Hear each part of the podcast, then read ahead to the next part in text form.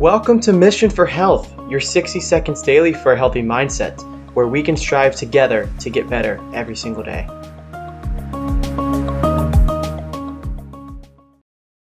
The first time I did a Google search on diet sodas, I was really taken aback. I was kind of surprised at how many articles were talking about diet soda being bad for you.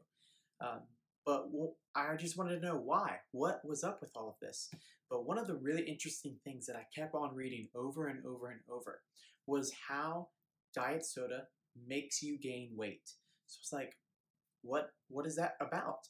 So multiple, multiple studies and scientists have shown that when you drink diet soda, your tongue and your body processes, oh, sugar, that tastes really good, but there's no calories in it.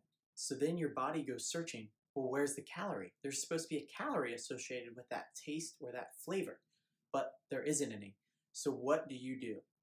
Well, naturally, our brain tells us grab the snack bowl or have that extra sandwich or have another plate of food because our body is craving those extra calories that we're not getting when we take that drink. So over time, as you continue to have those diet sodas, you end up eating more.